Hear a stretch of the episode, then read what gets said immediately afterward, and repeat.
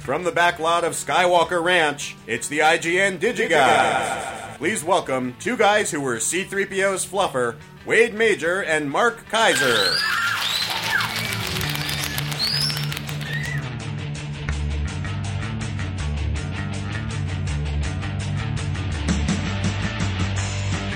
So yeah, no, not really the uh, the back lot of Skywalker Ranch, but we uh, we're not outdoors again. We're we're back indoors still By the once way- more. Yes, I just thought of this, and I want to say it now before I forget. yeah, Uh, now, this is about a week ago. Yeah. This came out, but we didn't talk about it on last week's show. right. Talking about Star Wars 7. Yes, J.J. Abrams shooting it on film. shooting it on 35. Yes, because you got to get lens flare. You can't get lens flare when you He's not doing the lens flare. Don't go for the cheap lens flare joke. You got to admit, he's going old school, and get this, all practical. Not even probably not all practical, but as much as possible, practical sets. Shooting on fil- on film, Good. practical sets. I like that. That's anti-Lucas. I love it. It's gonna be shot by love the it. same guy who shot all of JJ's films. I, I it, good. Yeah, well, That guy's good. not bad. He's not bad. Not great, but he's not bad. You know, we didn't get to uh, some of the emails that we had gotten about uh, about our two shows outside last week. These were my two favorite ones. Um, uh, Chevelle Dixon wrote us and said the outdoor podcast didn't work out, but I like that you guys mixed it up. And uh, then he, he had a question for us about the uh, upcoming fall releases. He says he's looking forward to Spike Jonze's Her with uh, Joaquin Phoenix. Yes, I saw. and, the, did, uh, you, see- did you see the trailer? I saw the trailer. it looks good, right? It looks really good. It does look good. A lot, of, a lot of movies look good, man. The new trailer for Inside Llewyn Davis looks great. I just, I'm so excited. I'm going to be seeing the uh, the Fifth Estate fairly soon, and that's yeah. And then he also asked us what are our thoughts on Warner handling some of the Paramount catalog uh, to release on Blu-ray, which is not some; it's a, it's hundreds of titles. I like it. He says, I think Paramount's being cheap, and this will be lucrative for Warner Brothers. Keep up the good work. Yeah, I, uh, uh, I, I Paramount does. If here's the thing, Paramount doesn't give a crap about their library, They don't. What what major studio will do a better job? Here's job? the thing: Warner Brothers is not remastering these things. What they're doing is they're simply taking the elements that Paramount has on hand, and they're you know in, in, they're making Blu-rays from those those elements, which are already high def, most of them.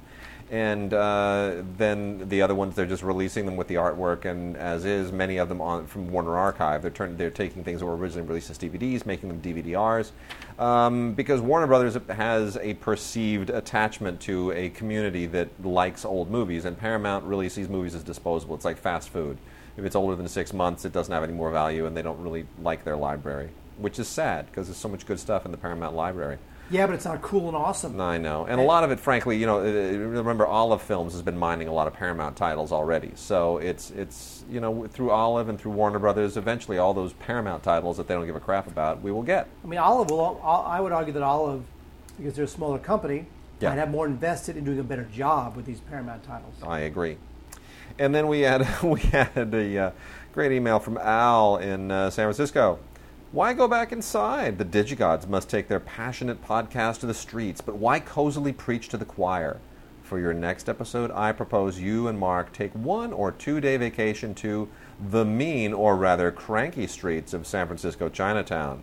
Plop your gear right onto Grant Avenue sidewalk. Carry on with insider film industry talk while the herds of annoyed Chinese grocery shoppers rush and indifferently brush past you. Capture the authentic sounds of our sage but aimless grandpas, hawking loogie and spitting at your feet with llama precision.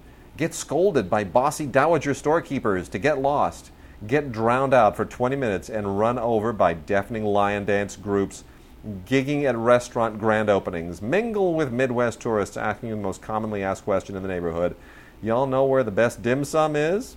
Mention loudly the virtues of the Joy Luck Club and get absolutely stumped. WTF looks bump from absolutely everyone around you. Tour the DVD shops to see how many of your just announced titles have already been pirated. All this will add texture to the podcast. Post show, stroll over to the overrated, overpriced Golden Gate Bakery and treat Mark to Don Tot egg custard pie, our go to yellow trash grub. If, alas, Mark insists on recording in the more controlled environs of the interior, then how about my place? How do you feel about a moderate amount of hairballs and cat pee? Please consider. Please? I miss it. That's I one of the best emails we've had in a long time. That made me laugh. I have not been to San Francisco in a long time. I haven't either. We should go up and we should do that. Seriously, we should. We should do a show. Bossy dowager shopkeepers. I love it. We should do a show from the plane. You know, it's about an hour from uh, Oh man, LA a podcast on the plane. Yes. That would be great. Just put it out there. And, and see how long it takes for the, uh, the, the, the the stewards and the stewardesses to tell us to turn our gear off because it's interfering with the plane's guidance systems. Can you imagine? Excuse me, ma'am. Do you mind holding this uh, this little soundboard, please? Uh, excuse me, sir. Uh, can you move over, please, and maybe sit on the sit in the aisle because of these it's mics are taking up a lot of room. Fantastic. Absolutely hysterical. So, uh, Mark, last week we did not get around to a lot of uh, uh, older movies, classic titles. And we've got a few of those. And uh, I would like to call attention to one that was already uh, previewed on the, uh, the Facebook page. There was a, a rather lively discussion on the Facebook page about the movie Dolph, uh, uh, Dolph Lundgren's movie Dark Angel, Yeah. uh, which was released in the United States as. Do you remember? Uh, dark angel. Come on, you, you know this. This was the, the, it, it, it, it's it, it, one, it, one of the most priceless titles of, of its era. Uh, I, I feel like I know this. Oh, you should know this. I come in peace. Oh yeah, that's right. Yeah, baby. Uh, but Dark Angel is the original title, the title under which it was released everywhere else. And uh, the, idea, the idea here is that uh, uh, Dolph Lundgren and Brian Benben. Dolph Brian Lund- Benben. Brian Benben. Um, he was married. I think they're still married. He was married to Madeleine Stowe. oh, yeah, I think they are still married. Oh, she was so. You know, Uh, who I saw at the. Um, you know, I saw, by the way. You know, I saw in our offices uh, last week. Hmm. John Tesh and Connie Sellecca. Now, John Tesh looks exactly the same. I know, which is a, she made the she jumped ship at the right time because I remember at the time I was thinking, seriously, Connie, you're giving up Gil Gerard, Gil hot stuff, rock and roll, disco dancing, uh, you know, it's Buck like Rogers. Buck Rogers in the 21st century, 25th century. Really, you're giving it, you're throwing in Gil Gerard for that like dorky guy with the hair. Have you seen Gil Gerard lately? Oh my gosh. fat. He's fat and sweaty and like old and just pathetic looking. And she still looks hot, and John Tesh hasn't aged a day. I don't know, man. I don't know that John that Connie looks hot. Yeah, Connie, she does. Connie's had work done. I looked at her. She was on the cell phone, you know, trying to have a private conversation, which of course I was not a help Oh, in. oh, oh, oh. Speaking of, oh my gosh, you know who's had work done? Like the worst work ever? And it, and it happened within 12 months. Wade Major? No, no, Kristin Chenoweth. Oh my gosh, what I happened to her? She looks like she looks like one of the marionettes from uh, from Thunderbirds. it's terrifying. Have you seen that? I- I- Seriously, actually I have. She looks like one of the Thunderbirds puppets. It is. It's the most sad thing I've ever seen. She used to be so cute, and now she's all kind of Gerry Anderson super marionated out. It's just dreadful. I don't dreadful. know what makes them do that. I don't either. Well, anyway, uh, we're back to Dark Angel, otherwise known as I Come in Peace, which uh, stars Dolph Lundgren as a detective and Brian Benben as an FBI agent. And uh, they have to, their, their work leads them to basically stop an, uh, a, a psychotic alien who is using human beings, is basically, he's using the Earth as a giant meth lab, and human beings are his meth and they have to stop it or else aliens from all over, all over the universe will be coming to the earth to like get high on us or some, some damn thing. It's really it's it's it's silly and stupid and it's a cult film. I don't have the same fondness for it as some of our some of our listeners and uh, members on the uh, the facebook page but it is on blu-ray and uh, i i Here you go, Wade. yes. I know Tell the tell the listeners It's- what you're it's- looking i'm at looking at kristin chenoweth from 2007 and 2013 on plasticsurgery.com. Well, actually, no, it's plasticsurgeryc.com, probably because somebody already had plasticsurgery.com. Uh, so Kristin is uh, uh, 42 years old, and uh, somehow I, I believe her chin can now chisel granite. yes yes it can I It's just so think that they, sad. they all regret it. It's just stop it. I don't know. Yeah, they need to stop What's it. the point?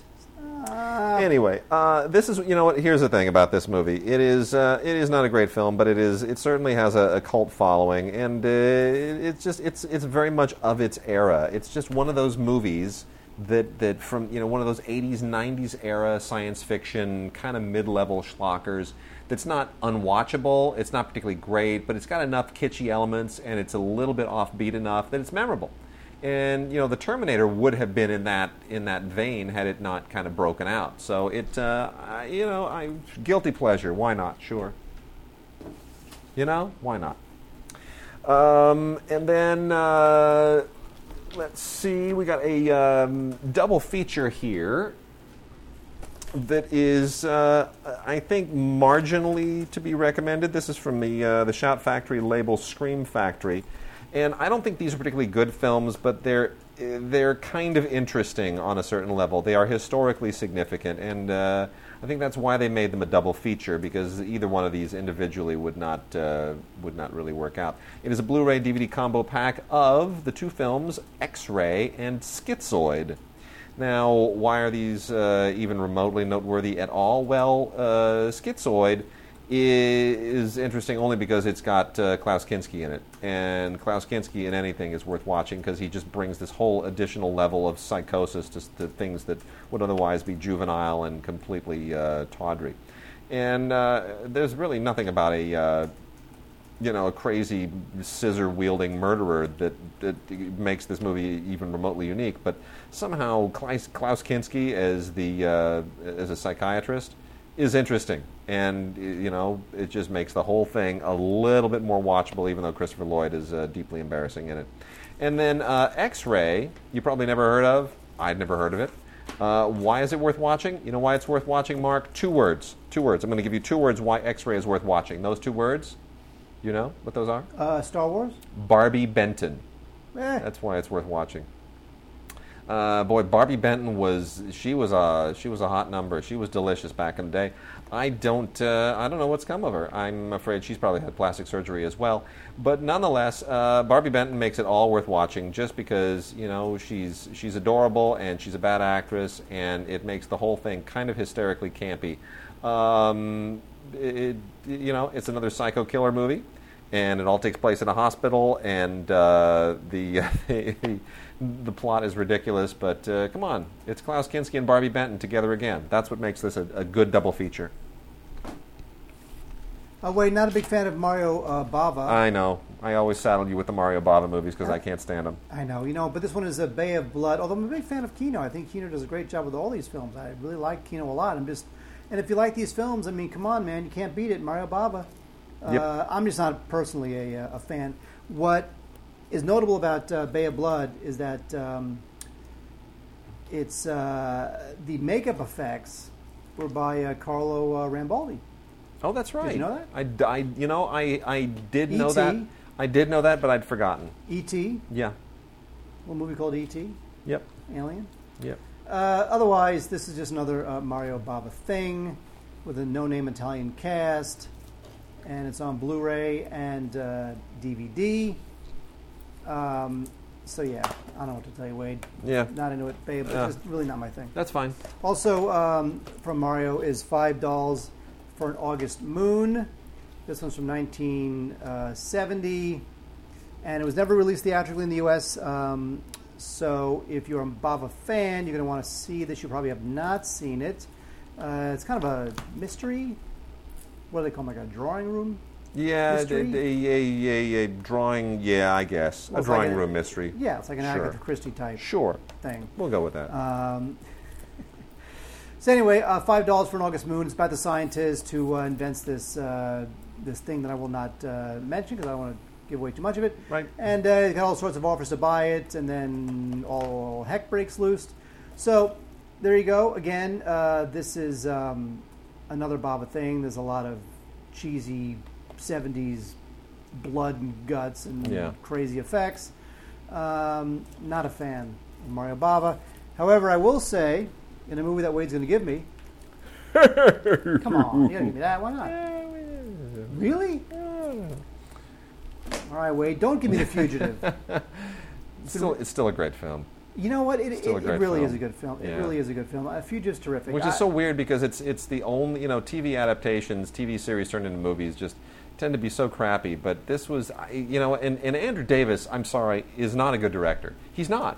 He just he did like that crappy Chuck Norris movie before this, and he's made nothing but crappy movies afterwards. He's not a good director, but I- somehow everything came together. And I think I think here's my. I'll let you blather on in a moment, but my view is they they hired a, their whole development process on this was to involve uh, four or five of the best screenwriters in town, and they all brought something to it.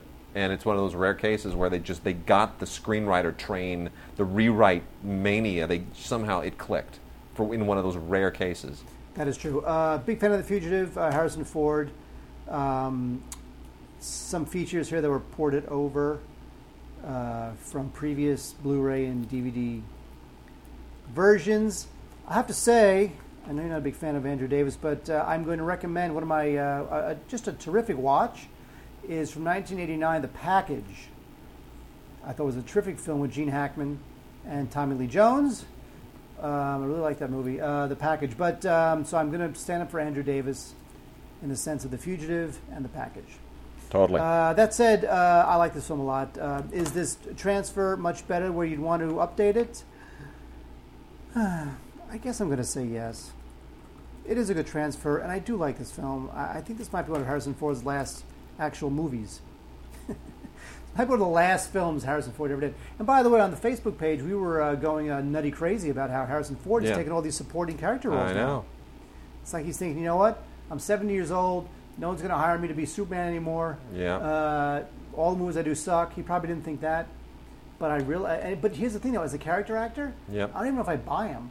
Do you buy him as a character? Do you buy No. him with Branch Rickey? No, not in the least. You know, Not in the and, and least. when, when, here's the thing: when he did Cowboys and Aliens, I Mm-hmm. thought that was a good move. Even though, okay, the movie is the movie, but at the time, no one knows if the movie's going to be good or bad. Mm-hmm. But at the time, he's taking a supporting role with a cool director, Jon Favreau, with a you know mid-career super cool guy like Daniel Craig, and he's taking a supporting role.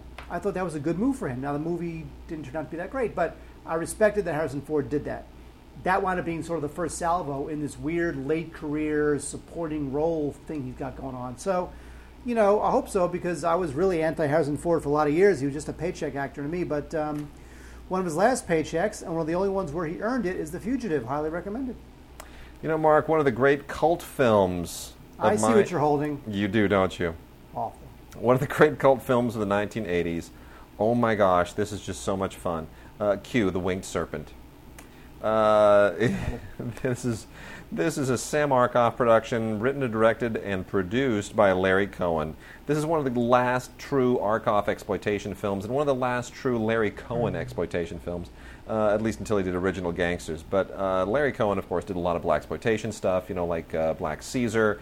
He uh, he you know he wrote Phone Booth, and Hitchcock was originally supposed to direct that, and then decades later it winds up being a, a Joel Joel Schumacher, a Joel Schumacher, Colin Farrell movie, uh, uh, just on the cusp of when it was almost like cell phones were you know becoming the the ubiquitous at that point, and phone booths were starting to vanish. So you had to make it then or never.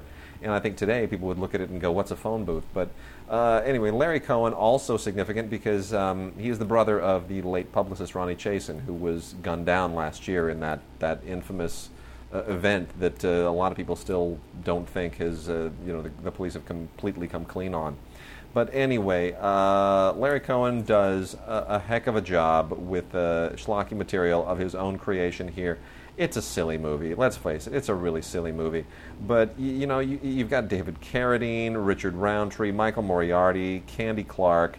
Uh, I mean, uh, you know, a, a pretty solid mid-level '80s era B celebrity cast that. Uh, makes this whole silliness uh, somehow perfectly acceptable. And it's fun. It's about a freaking dragon that lives in the Chrysler building. Come on, how do you Yeah. not love that? Yeah, but it's still not as good as uh, Rain of Fire. It's gr- no, not even close. But it's it's still it's it's fun and it's pre CGI for crying out loud. It's silly, but it's a lot of fun. And then um, we have a, li- uh, our list of what movies does Paramount not care about today. I got a little stack here. We're going to go right through them from Warner and Olive. These are the films that Paramount uh, has in its library and has deemed uh, utterly uh, worthless, so it lets other companies release them. So this is what Paramount does not care about. Uh, from the Warner Archive collection now, three films are back in print that were originally Paramount releases on DVD and then discontinued. They were out of print for a few years. Now they're back. My Geisha, starring Shirley MacLaine and Yves Montand and Edward G. Robinson, uh, is a uh, it, it dates rather mm, middlingly, but uh, Jack Cardiff directed it, written by Norman Krasna. Certainly, uh, you know it's it's got a following. It's a it's a perfectly solid Shirley MacLaine vehicle from 1961. That's back in print. The uh, also with Yves Montand is the incredible On a Clear Day You Can See Forever, Barbra Streisand and Yves Montand, which I just think is a wonderful film, a total classic, uh, brilliantly written by uh, Alan J. Lerner.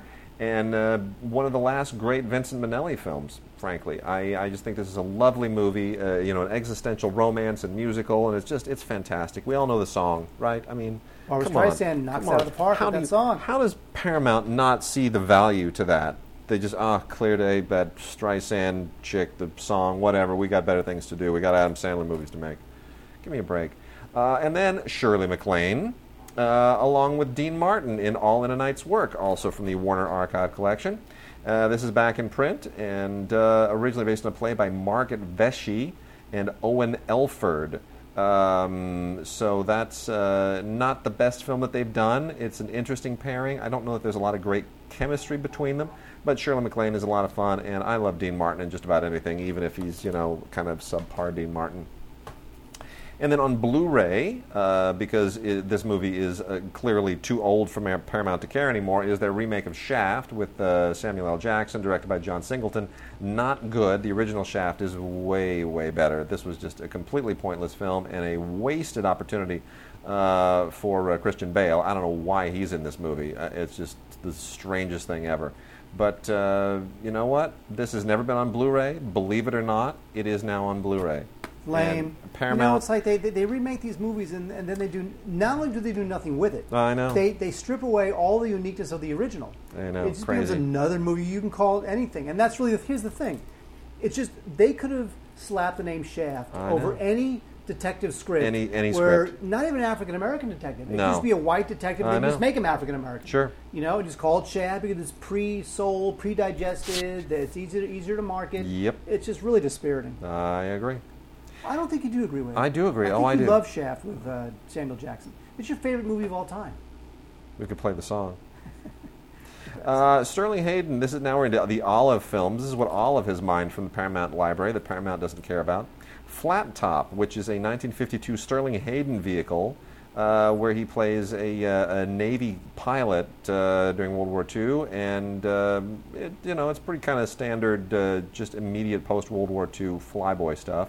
Um, some pretty decent use of uh, you know the, the the effects work. It's not you know quite top the Top Gun of its era, but it's pretty it's it's decent. Um, some you know nicely put together. And Sterling Hayden, even though he was a complete lunatic, uh, this is of course pre Doctor Strangelove, uh, so he's not quite the lunatic that everybody would eventually understand him to be. But you know nonetheless, it's okay.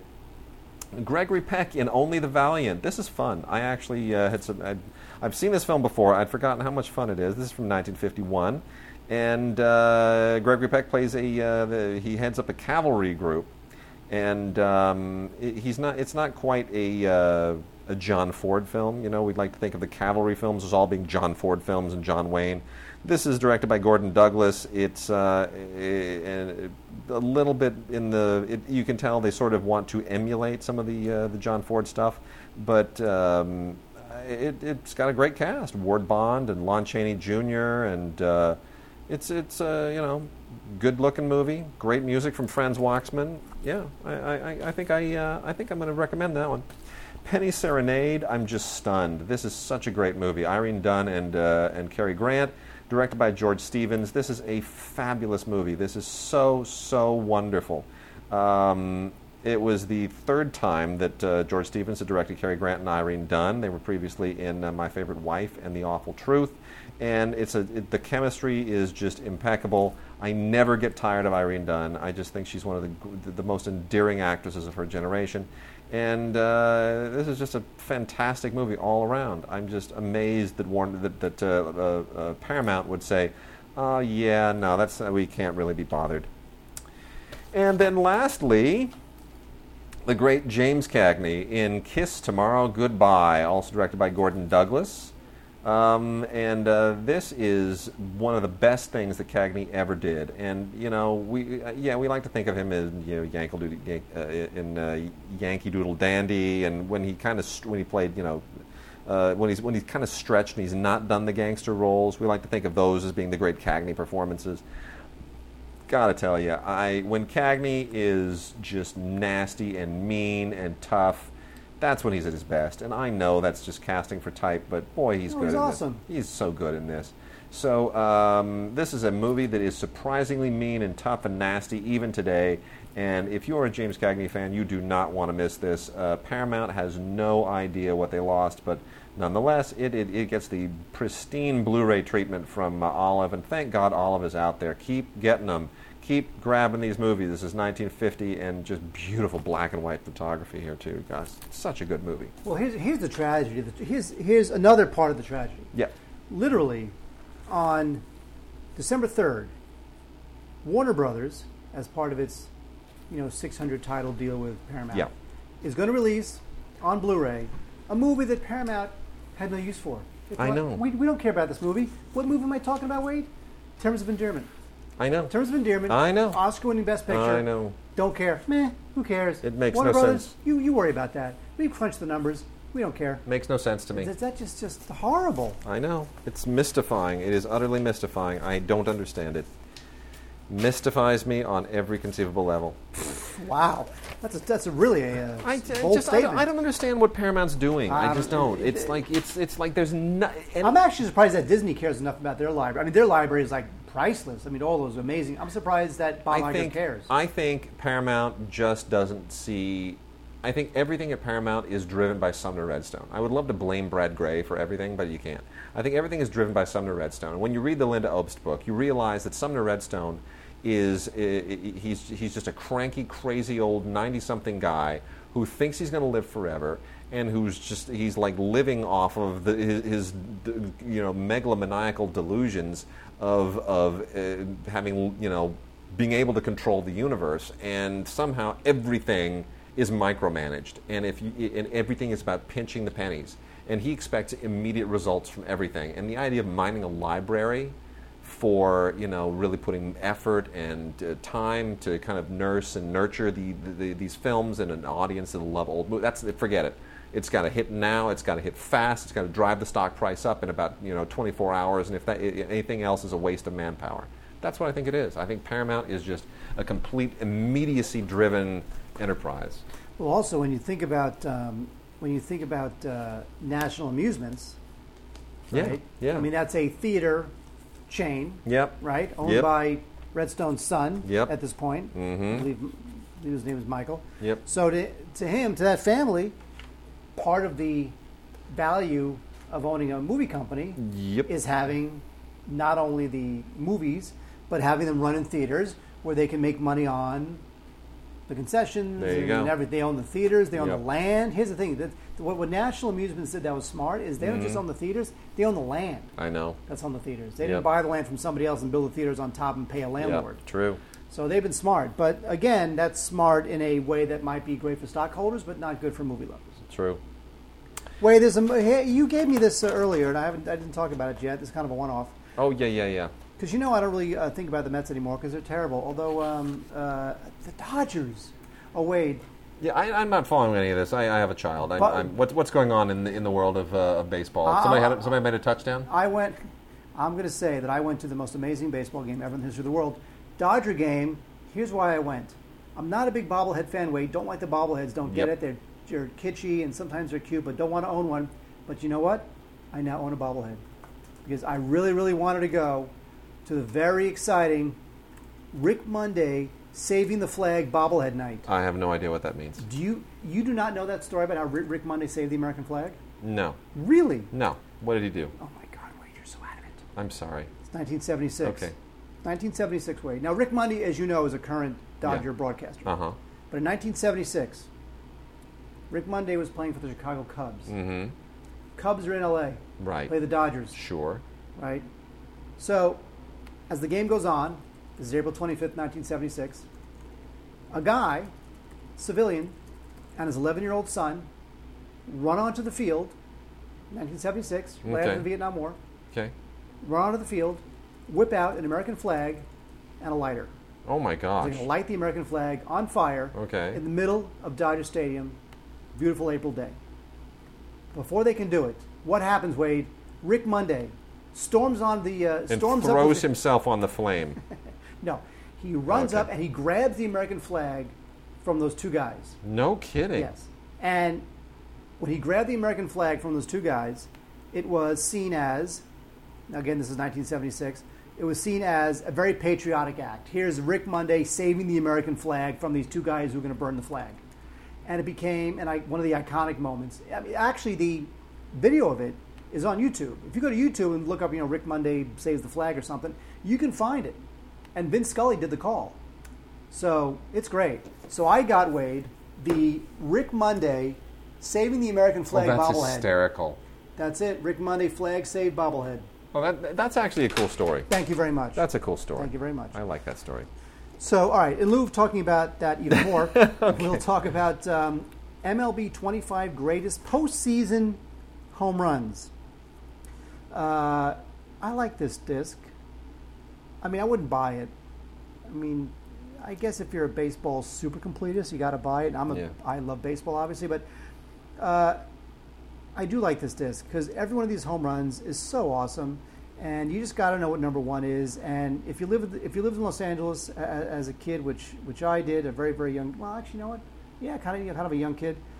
You remember Kirk Gibson Sure. and his amazing home run? Sure, I, I, I remember that, that. That's like the that, that was one of the only times I've actually stood, sat down and watched baseball, and I, I was like, did I really just see a crippled guy deliver a walk-off grand slam, a walk-on grand slam? Did that really just happen Uh, in the, in the World gra- Series? A was not a grand slam. Nice try, but Wasn't it? No, just a home run. it was a home run. I didn't see But, that. In my, uh, in my memory, it was a grand base. slam. One man on base. But uh, he was crippled. In fact, he barely made it. But he won the game. He, yes. Yeah, In fact, he barely made it around the bases. That was, was so was unbelievable. Uh, Reggie Jackson, three home runs in a game. The Joe Carter uh, Toronto Blue Jays home run that won the series for them. Uh, it, uh, look, uh, it, it, was, it was it was definitely a fun watch. Do you want to buy it? Uh, yeah, sure, if you're a baseball completist. Um, uh, but I'll I wouldn't want to buy MLB 25 greatest postseason home runs. But I did enjoy watching it. Nice. Thank you. Uh, Wade, I'm a big fan of Michael Shannon. Michael Shannon is. Um, He's kind of come on, hasn't he? he yes, he is in. Uh, he was in Take Shelter, my favorite film of uh, last year. Love that movie. He was also in uh, Mud, which is uh, that director's uh, uh, new film. Yep. which I liked a lot with Matthew. McConaughey. Pretty great. The other film he uh, top line this year is The Iceman, and The Iceman is a very intense little film where Michael Shannon plays a uh, contract killer. Now you're saying, oh, another movie about a contract killer and bam, bam, whatever. Uh, this has a lot more going on. Uh, it, you know, it's funny when, when I was when uh, I first read about it, I kind of flashed to Dexter. I don't know why. You know, Dexter's a serial killer. He's a cop who tracks down serial killers, and he's a serial killer tracking down serial killers. It's like, yeah, blah, blah, whatever. This guy is a, a uh, contract killer who's also a devoted husband and father. He's, you know, living the white picket fence life, so there's some interesting stuff going on there. Uh, not a bad film. Kind of intense. Good mob stuff. Really liked it. Uh, the Iceman, a little film, probably missed it. Got a good cast: Winona Ryder, uh, James Franco, uh, Ray Liotta, and Chris Evans. I have to say, Chris Evans will occasionally do a decent film. Chris Evans will sometimes do like a real movie. Yeah, he, he, he, he has the judgment that uh, other actors that look like him don't necessarily have. I'm sure his He will he will put he will do hair and makeup and uh, and try to actually stretch a little. I'm sure his management is like, "Why are you doing that?" But you know Mark, what? the Lords of the Lords of Salem uh, with this lovely lenticular uh, cover is not a, a 3D movie. It is on Blu-ray, DVD, and ultraviolet. However, It's 4D. and and, and uh, it's a Rob Zombie movie. And which means you know that it's it's going to it, Rob Zombie. Basically, here's the thing: Rob Zombie and the RZA have one thing in common. They're music industry guys who have such an affection for a certain genre, they are almost encyclopedic in their obsession with that genre. Now, for the RZA, the RZA knows more about Hong Kong martial arts movies than I think I ever will. It's bizarre what a scholar he is of those things. Uh, what up, Bill Murray? And there's a RZA reference. I bet you didn't get that, did you? Uh, that's from the uh, Jarmusch film. That is, Thank yes. you. What up, Bill Murray? Uh, gosh, that's funny. Bill Murray actually, as himself, working as a waiter in a restaurant, and, and the RZA just happens to be there. It just Awesome. it slays me. It's so damn funny. Anyway, uh, Lords of Salem is Rob Zombie going back to his horror roots, which is you know a like '70s style, low budget schlocky horror. And I swear, there's nothing in this movie. If you didn't know better, you would swear this movie was made in like 1972. And it- but that- that's what he like- wants. that's what he wants. Uh, it's utterly silly. I, I feel I feel really bad for Dee Wallace Stone because you know here's the mom in E.T. and here we are all these years later and now she's relegated to doing crap like this again after you know E.T. and then Cujo and it's it's like it was just a steady decline with her career. Uh, E.T. was the pinnacle. But anyway, this is, the idea here is just really silly.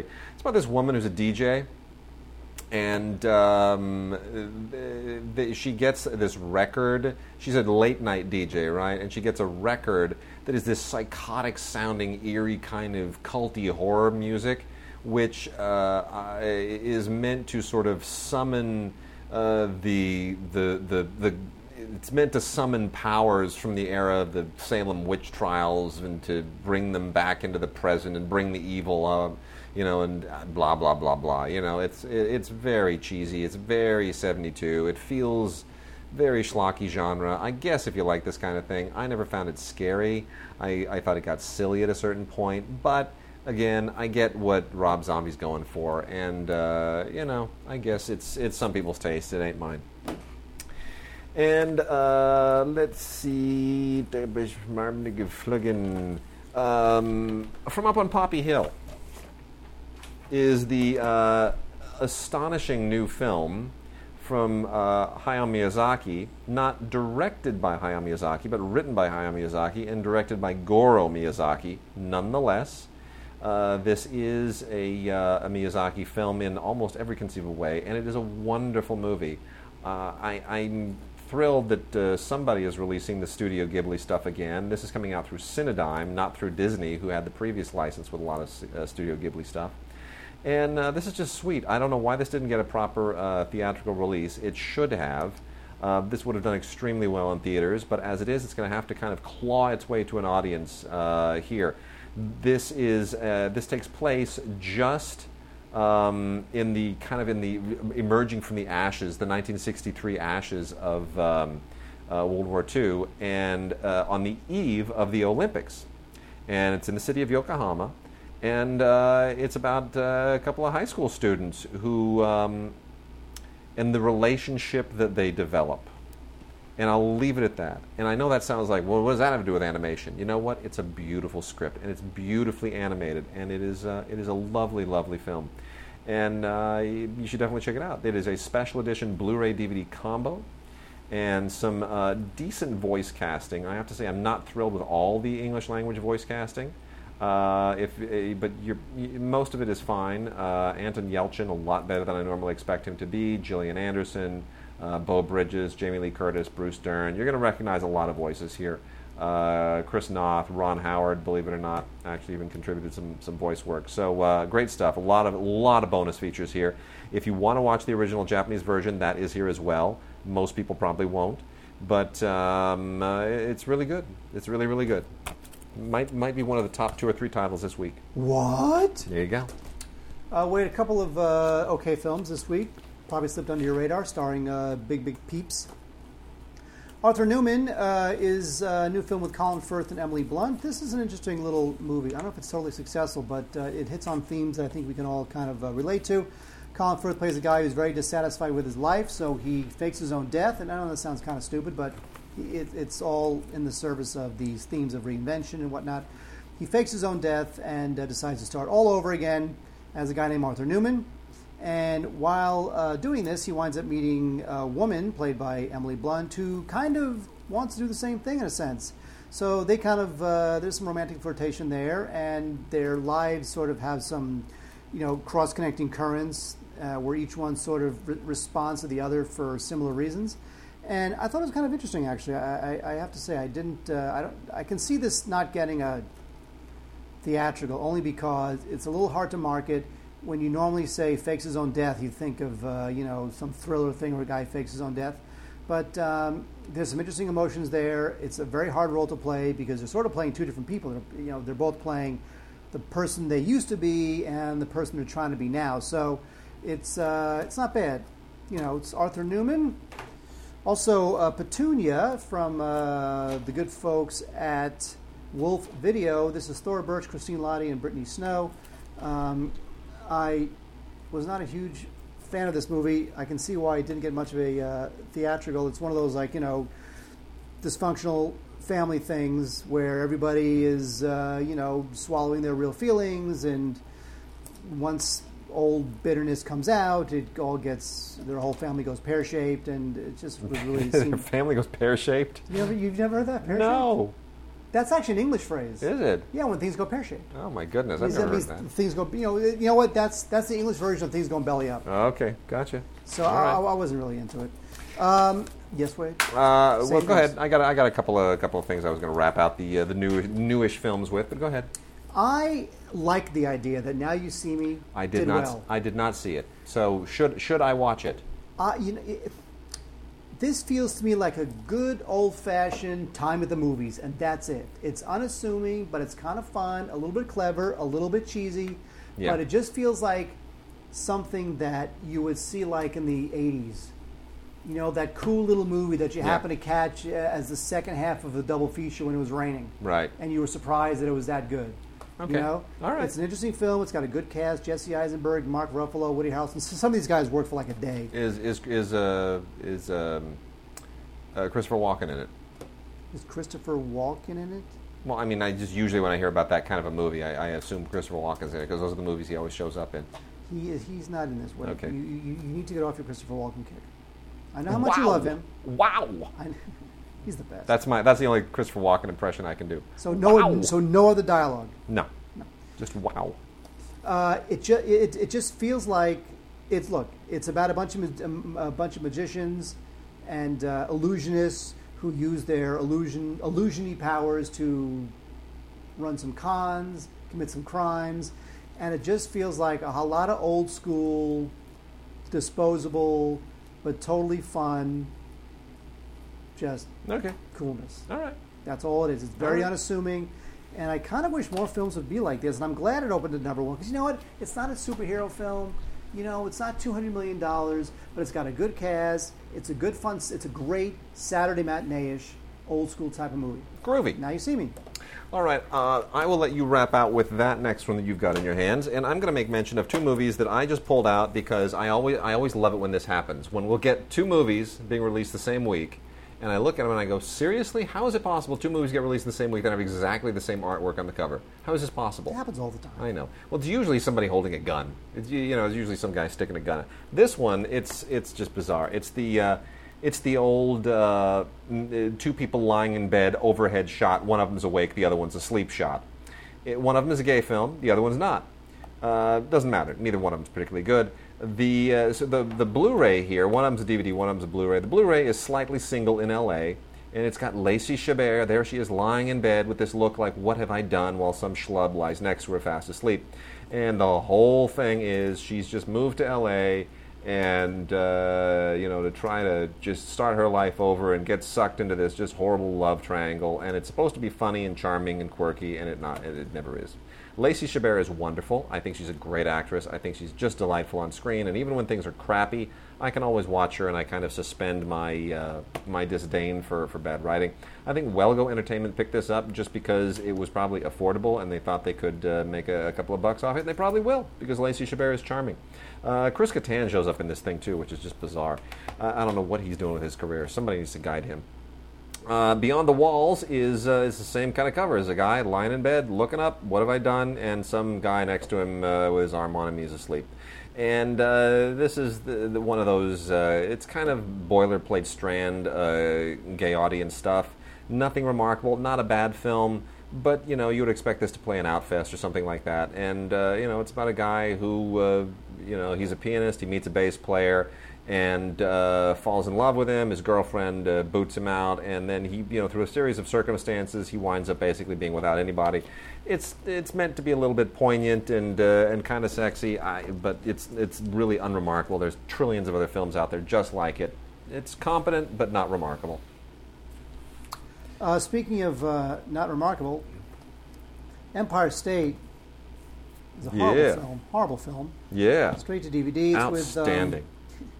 Uh, Liam Hemsworth. He's one of the 17 Hemsworth brothers. I don't know who they are at this point. I can't keep track. There's they are kind of endless, aren't they? They really are. Yeah. Um, Emma Roberts and uh, Dwayne The Rock Johnson. And I like Dwayne The Rock Johnson. I think that guy's cool.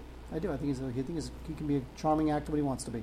Yep. Anyway, uh, this is a bunch of crap about uh, Liam Hemsworth plays this. Uh, he plays this kid who doesn't get into the police academy, so he becomes a um, he becomes a uh, security guard in an armored truck company, And of course, inside armored trucks are lots and lots of cash. Mm. So from there, you get uh, this cash heist saga that is really deserves to go exactly where it went, which is straight to video. Nice.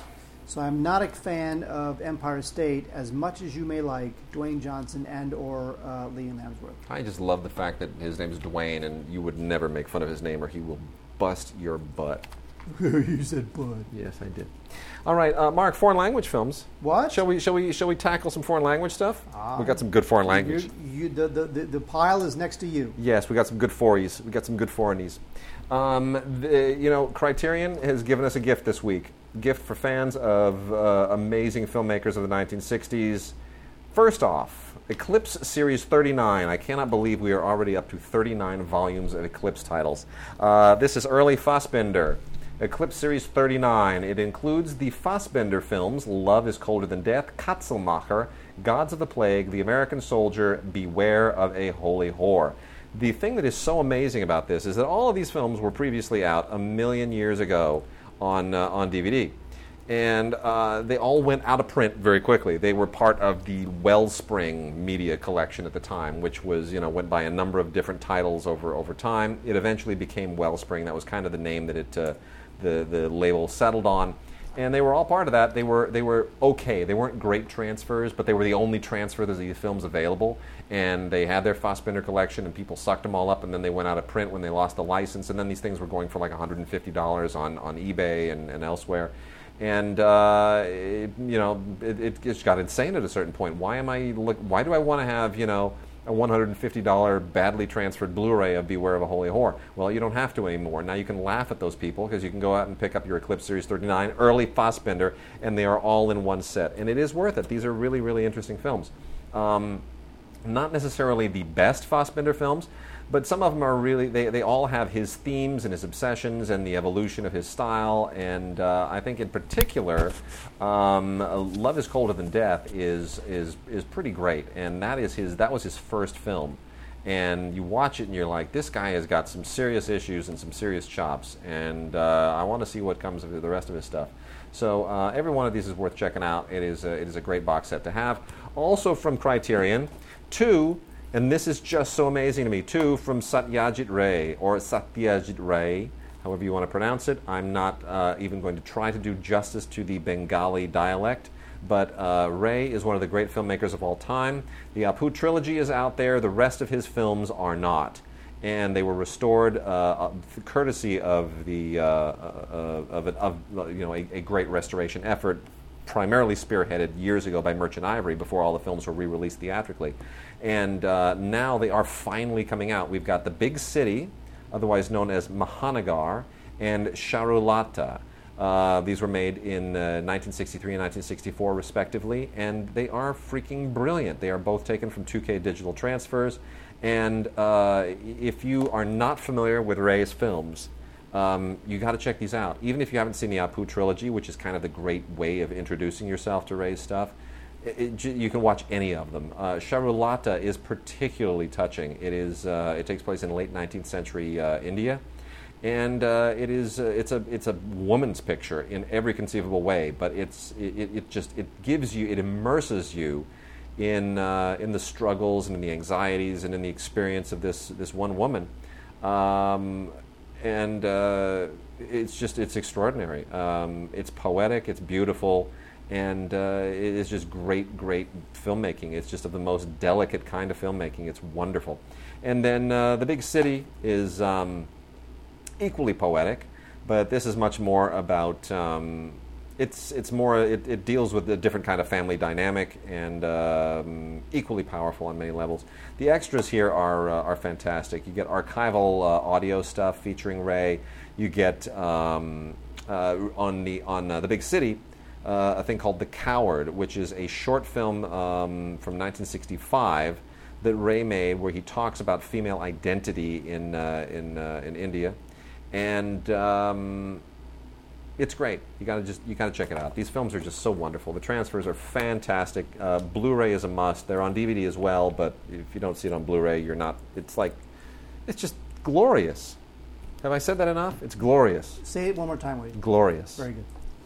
Uh, Wade, um, in the spirit of Life of Pi, which I'm a huge fan of, Yes. and even um, Hitchcock's Lifeboat, Yes. we have uh, Kon-Tiki. Now, Oh, which got an Oscar nomination last year. yes, Kon-Tiki is a. Uh, here's the setup for Kon-Tiki.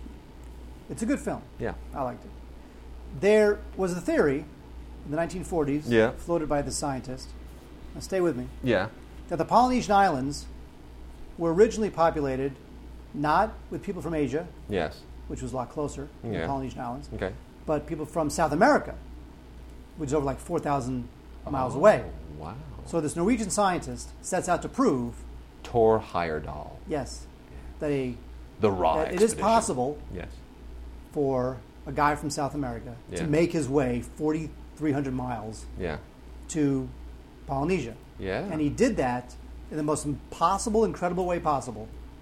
On a raft. that he did it on a balsa wood raft. That's pretty sweet. Him, and it was like five or six others. You know, the original documentary about the original Kon-Tiki won an Academy Award. And yet this one, Yeah.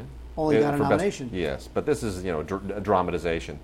I uh, did like this film. I kind of wish that even though you're on the boat with like six other people and there's nothing else to do but learn about them, you don't learn much about them. But um, I did I did like the physical filmmaking part of it. I thought that uh, the life the uh, the raft stuff was very exciting. Of course, they come up against sharks and waves and all sorts of uh, all sorts of you know conflicts that would maybe scuttle their attempt and possibly end their lives.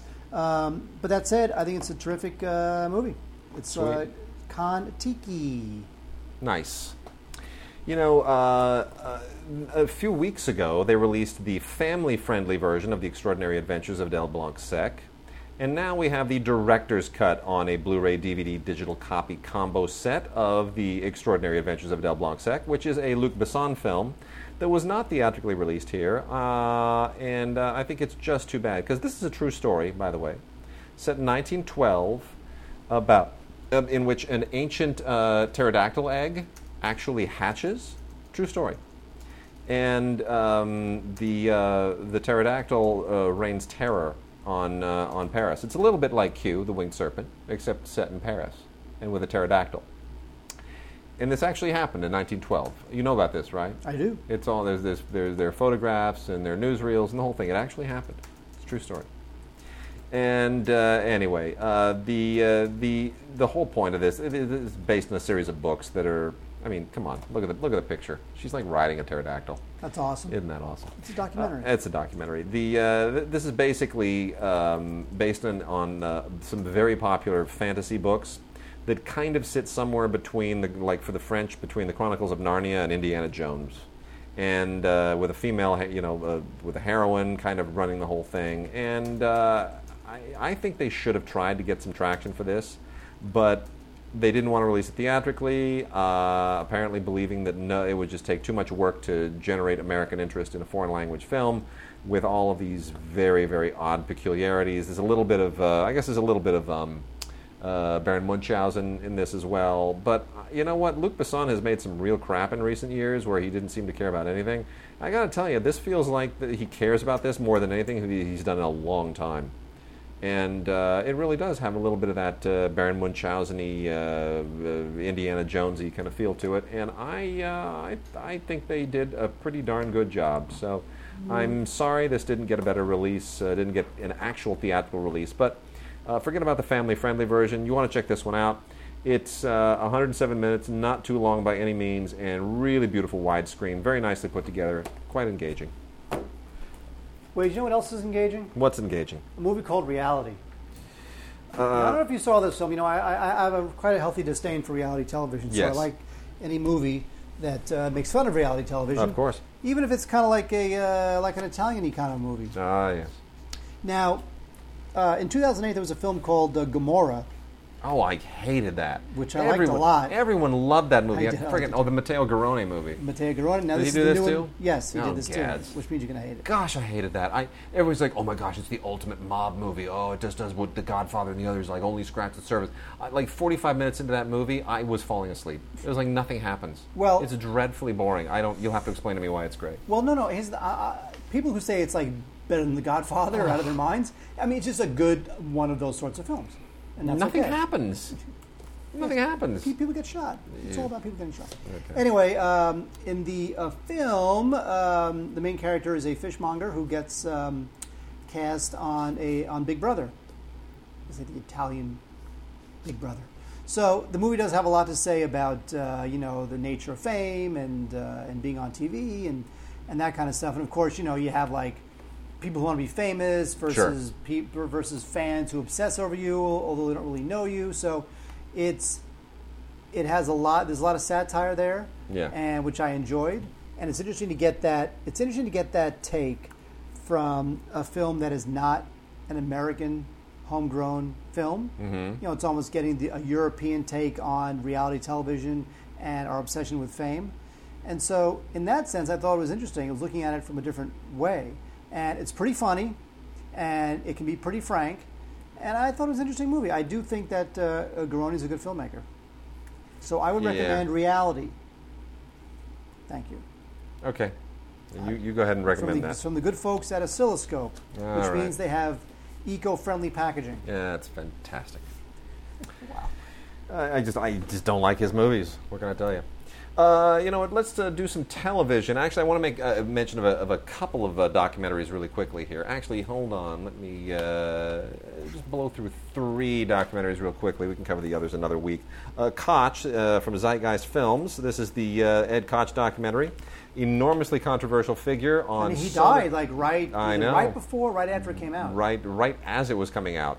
Uh, Zeitgeist uh, really uh, kind of put it on the line because Koch is such a controversial figure. It's amazing, how, you know, this is a Democrat who governed as a Democrat, but somehow it, it wound up supporting George Bush. You know, many years after the fact, obviously, uh, the war on terror incurred the wrath of, of, of gay activists for ignoring the AIDS crisis, even though he was rumored to be a closeted gay man. I mean, like, there's so many nuances to this. It is such a dramatic thing. And I remember, you know, when Ed Koch would make those guest appearances on Saturday Night Live, plugging his books and, you know, just really chewing the scenery. This is a, he's a fascinating figure and such a controversial figure. And, um, you know, he, he governed New York from 78 to 89, a really, uh, a, a really pivotal period. Look, I mean, And- he, he, paved the way for Giuliani. If, He did. If He Giuliani's did. the one who really cleaned up New York, But he, there would be no Giuliani without Koch. that's right. Yep, absolutely. Even though some of Koch's views, especially True. now, again, look, here's the thing. Uh, You know, Ronald Reagan also pretty much ignored the AIDS crisis. True. And if you see the great documentary, um, uh, the, the, uh, the, the, the, memories of a what was it? No, no, uh, the, the oh stories from the quilt. What is no, it? it's the one that was from last year. That was so good. yeah, oh, How yeah, to yeah. Survive a Plague. That's it. How to Uh, Survive they get into Thank that you. there, and Koch, who was a Democrat, did the same thing. He ignored it too. So Yeah. I, I don't agree with everything that guy was about, but I have to say that he paved the way for Giuliani to come in Yep. there and make. Absolutely. Uh, and yes, okay. Look, as of someone who's born in New York, I have to say that he did turn the city into Disneyland. But even well, it though was in- it was it was like porn land I- I- before that. It was it was strip club I land. It was peep You show know, land. I have to say, I'll say you this know. quickly. As somebody who moved away from New York when he was a kid, but would go back every summer to see the family, Hmm. uh, yes, I would walk through Times Square and I would put my jewelry in my sock. Okay, as I walked through Times Square, I would do that. But uh, now that it's gone the other way, even though it is obviously much better, safer is always better. There is a certain uh, there's, there's a certain low rent charm Yeah. to what New York used to be, and there's a certain pride that New Yorkers used to feel for surviving the city. And we sort of lost some of that because now it's Mm-hmm. all nice and safe. However, if you think it's too safe, go go go go live in the Bronx. Go, go, Yeah, go live in the Bronx and get shot. I agree. Uh, the other two docs I'm going to give a quick mention to before we uh, kind of blow out on uh, some television.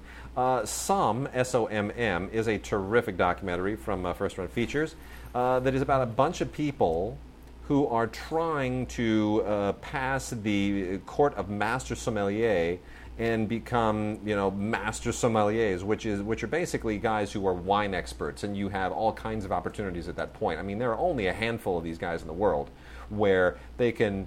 It's it's just unbelievable when you see what this actually entails. Like going through law school and med school back to back is not this difficult. I mean, these guys have to know. They have to be able to. The test is here's a glass of wine. Uh, I want you to, in a second, tell me uh, not only uh, what the wine is, but tell me the year that it was done. Uh, tell me what you taste it. Describe the taste. Tell and, and these some of these guys will tell you, yeah, this comes from the such and such winery in the such and such valley of Romania, and it was uh, it was a bad year. It was like 1962, and they had a drought that year. And it's un, and then they'll they'll go on and for like 45 seconds they'll describe exactly how it tastes. It's a little bit dry. Da, da, da. It's unreal. It's unbelievable. I mean, some people obsess on wine to a degree, like you know, sideways. I think, okay, you know, get a life. These guys, this is unreal. This is just above and beyond. It's incredible. Anyway, really fascinating. Such a diverse bunch of people, and uh, it's just it's just something. It's a world I had no idea even existed. And uh, I was I actually met one of the guys, as it happens, when uh, we were covering this on uh, NPR. One of the guys from the movie was uh, was on for an interview with Larry Mantle right after the show, and I was like, dude, I'm so I'm, I'm in awe. I'm just in awe. And the last doc is Stories We Tell from Sarah Polley, which is, uh, you would think this is just narcissism through the roof to the nth degree. Sarah Polley made a documentary about her own family. Oh, great. How interesting can your family be? You know what? Pretty damn interesting. Uh, you suddenly start to understand what makes Sarah Polley tick. It is, uh, it is really extraordinary. She comes from a family with all kinds of dramatic ins and outs and nuances. And uh, suffice to say, I'll give you only one spoiler Sarah Polley might not have been alive today. She was almost aborted. And this is not a movie about abortion. This is not an anti abortion movie. I'm just saying that's part of the family story. And uh, it, is, it's a, it's, it is a fascinating, fascinating. It's a little bit navel gazing at a certain point. But uh, boy, I'll tell you, Sarah Polley is a gifted filmmaker. I have not liked all of her movies. I thought she's a little bit indulgent sometimes, but one of these days she's going to put it all together in something that's really going to impress me. Just saying, she's one of these days she's going to really, really put it together. And uh, d- television, you know, Revenge is in its second season, and uh, it starts up again in the fall. And they are priming everybody for that pump by releasing the second season on DVD. It, I, this it, everything on this show uh, entirely revolves around the performances. And I, I find the premise to be largely uh, rather silly, but um, it's a great cast, and um, you know, you can watch any episode. I've, I've watched two or three of the episodes from the second season. I don't entirely understand everything that's going on, but it's engaging because the actors are really good. So, um, second season of Revenge is out there, and if you're a fan of the show, getting primed for that uh, that third season, ready to start up, go for it. Wait, season eight of Criminal Minds is out. The end. there we go. You know, uh, this I, I've seen I've seen a few episodes of this show, and uh, it's all right. I like uh, again I like the cast here too. Why not? Mark, that's it, really? That's it. That's it? Okay. Another Criminal Mind. All season right. In the books. Okay, fine. Another Criminal Mind season. Uh, while we're at it, first season of Elementary with Jonny Lee Miller and Lucy Liu. Um, I didn't even know this existed. This is this is how how like fragmented television is getting. This came and I was like, really, this is a, this is a show. Jonny Lee Miller is on a show. Lucy Liu's on a show. I, I don't understand. Um, you know what's interesting? Th- th- this is like the, the counterpart, the antithesis, or the complement to uh, Sherlock, the UK series with uh, Benedict Cumberbatch, Right. who's not going to be on that show much longer because he's probably going to win Best Actor for The Fifth Estate, and then uh, he, he's not going to want to be on For television. Star Trek Into Darkness? No, uh, Fifth Estate. Stop it. Go away. Uh, no, but here, Jonny Lee Miller plays Sherlock Holmes. And uh, in the present day, and uh, Joan Watson is played by Lucy Liu. How's that? Lucy Liu plays Watson. I like that. Right? Why not? Why not? Yeah, why not? It's uh, you know, look, we're, we're, we're, we're playing with the whole Sherlock Holmes lore anyway. Um, I'll tell you, I've always liked Jonny Lee Miller as an actor. Always liked him. Uh, I always thought he kind of got a, a raw deal during that time when a lot of his colleagues were uh, were stepping up and getting some big parts. And I'm glad to see him get this. He is very good. He's engaging, and uh, it feels very Sherlock Holmesy. I like, I you know, it's not quite Sherlock, but uh, it's it's a, a smart enough contemporary take on the uh, the whole Sherlock Holmes lore that uh, it'll be interesting to see what they do for subsequent seasons. So yeah, give give that one a shot. First season is always a little clumsy. This one's less clumsy than most, but it it, it uh, let's see where it goes. I think you're digging it. Ah, that's all right. And then uh, se- season season two of Star Trek Enterprise on, is on Blu-ray. Mark does not consider this canon. Uh, you know what I? It should be shot out of a cannon. You know what? You know what I consider canon, and you know why this is canon? Because do you know who plays the captain on this?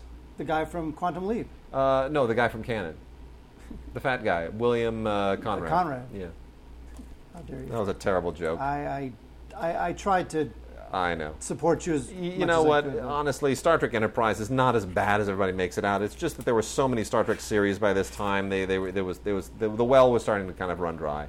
Uh, but uh, this is on Blu-ray. It looks really nice. These shows were always well shot. Uh, Blu-ray shows off the, uh, the the makeup effects of all of the the funky looking aliens very nicely. So why the hell not? Why not do it? Uh, some cool extras here, including a three-part documentary on the uh, the entire second season. A lot of behind-the-scenes stuff, cast interviews, crew interviews, and some audio commentaries in certain episodes. It's just like it's it's Trek lore galore. You can spend hours on this, just watching the series, listening to the commentaries, watching the stuff. You wouldn't leave the house for a week, not for a week. Uh, and then uh, let's see, real quickly, The Walking Dead complete third season. Mark, you okay? You're you're like uh, vegging out over there. No, I'm fine. I'm You- just hearing you drone on I'm about sorry. whatever crap Uh, you talk about. All right. Well, there we go. I'll, uh, uh, you, you, uh, I'll let you. I'll let you tie us up with that. Walking Dead is the uh, third season on Blu-ray. Um, I, I'm not as enamored of this show. We should have Corey on one of these days to just tell us why this is just so astounding. Because I'm so over zombies. I'm so over them. Zombies are cool. I'm just done with zombies. They're they're it's World War Three, uh, World War Three, World War Z, cool. yeah, I'm, I'm done with zombies, and I, and I, and I think on television it's a little bit tired. I understand why people like this show; it's very well done, and it's it's very you know twisty and turny, and it, it, you know production value and intensity goes a long way. Audio commentaries on here are, in, are certainly interesting. There's a lot to talk about, but uh, you know it's still it's zombies. And uh, again, this is plugging the new season, which begins in October. So the uh, the fourth season begins in uh, just a couple of months. Mark, okay. I will let you explain what that Da Vinci thing is all about. Uh, you will right after I talk about uh, the second season of Once Upon a Time on Oh, ABC. yeah, yeah. This is a surprise hit for ABC. Uh, if you have not seen it, it's about uh, how do I explain this?